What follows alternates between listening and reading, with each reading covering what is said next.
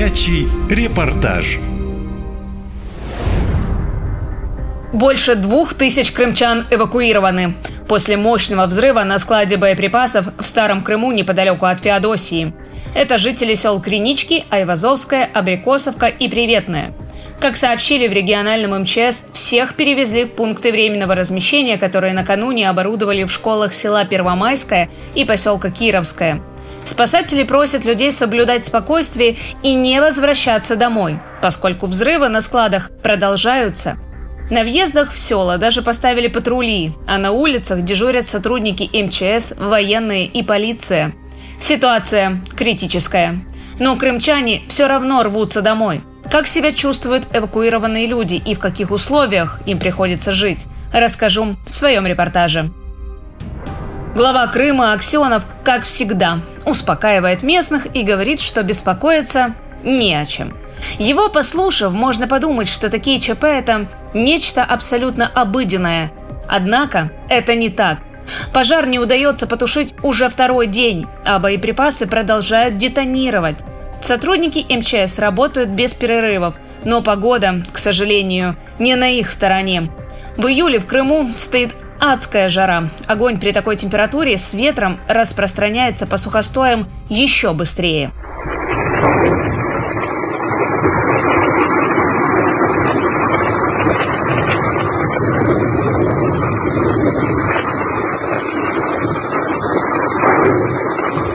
Дым, конечно, хуярит капитальный.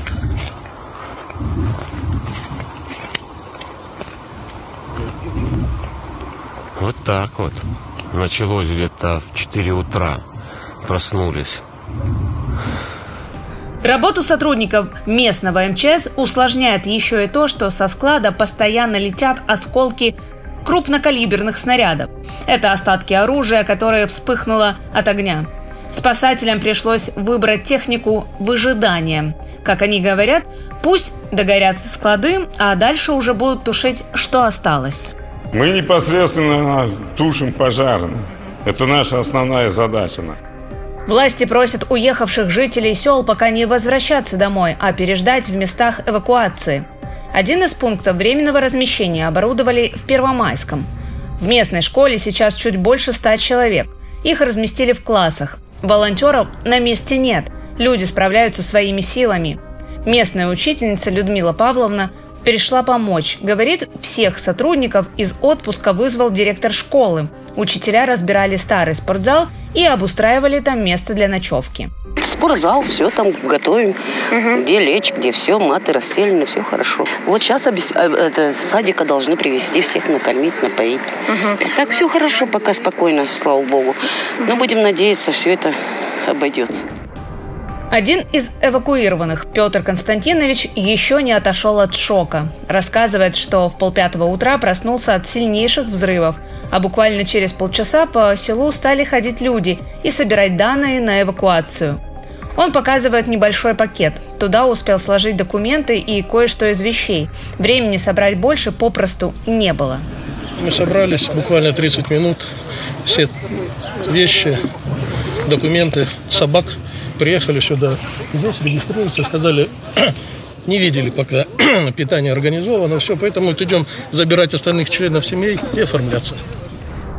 Людей в пункте размещения на удивление немного. Некоторые уехали к родственникам, часть вовсе отказались от эвакуации. Это в основном пожилые люди. Жительница села Кринички Нелли со слезами на глазах рассказывает, что ее 80-летняя мать на отрез отказалась выезжать из родного села.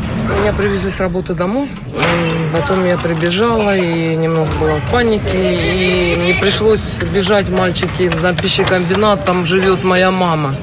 И она не поехала со мной. Я как ее не уговаривала. Ну, такой характер. Мне надо картошку добавить. Господи, помилуй. И вот я переживаю, у меня давление скачет. Причины инцидента на полигоне до сих пор пытаются установить следственные структуры, отчитывается глава Крыма Аксенов. Из Старого Крыма ему пришлось экстренно уехать в Раздольное. Там в ночь на 20 июля тоже произошли взрывы. И пока власти пытаются решить проблемы, которых с каждым днем на полуострове становится только больше, пробки на выездах из курорта достигли небывалых масштабов. Крым теперь покидают не только туристы, но и местные. Хотя сделать это довольно трудно, ведь пробка на выезд из республики растянулась на 12 километров. Но даже это уже никого не останавливает. Катя Константинова, «Наша лента» из Крыма. Наша лента. Коротко и ясно.